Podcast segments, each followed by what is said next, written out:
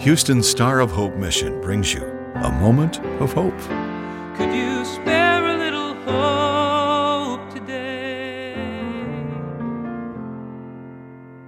In John 10 4, Jesus, our Good Shepherd, tells us that a shepherd, when he brings out his own sheep, goes before them. One Bible scholar teaches that the shepherd was always ahead of his sheep.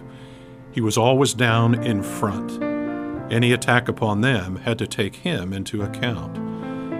Now God is down in front. He is in the tomorrows. It is tomorrow that fills men with dread. God is there already. All the tomorrows of our life have to pass Him before they can get to us. This is Dick Drury. A Moment of Hope is produced and presented by the Star of Hope mission, ending homelessness one life, one family at a time, by providing services to more than 1,000 homeless men, women, and children each day in Houston. Could you spare a little hope today? For more information or to donate to the Star of Hope mission, please visit sohmission.org.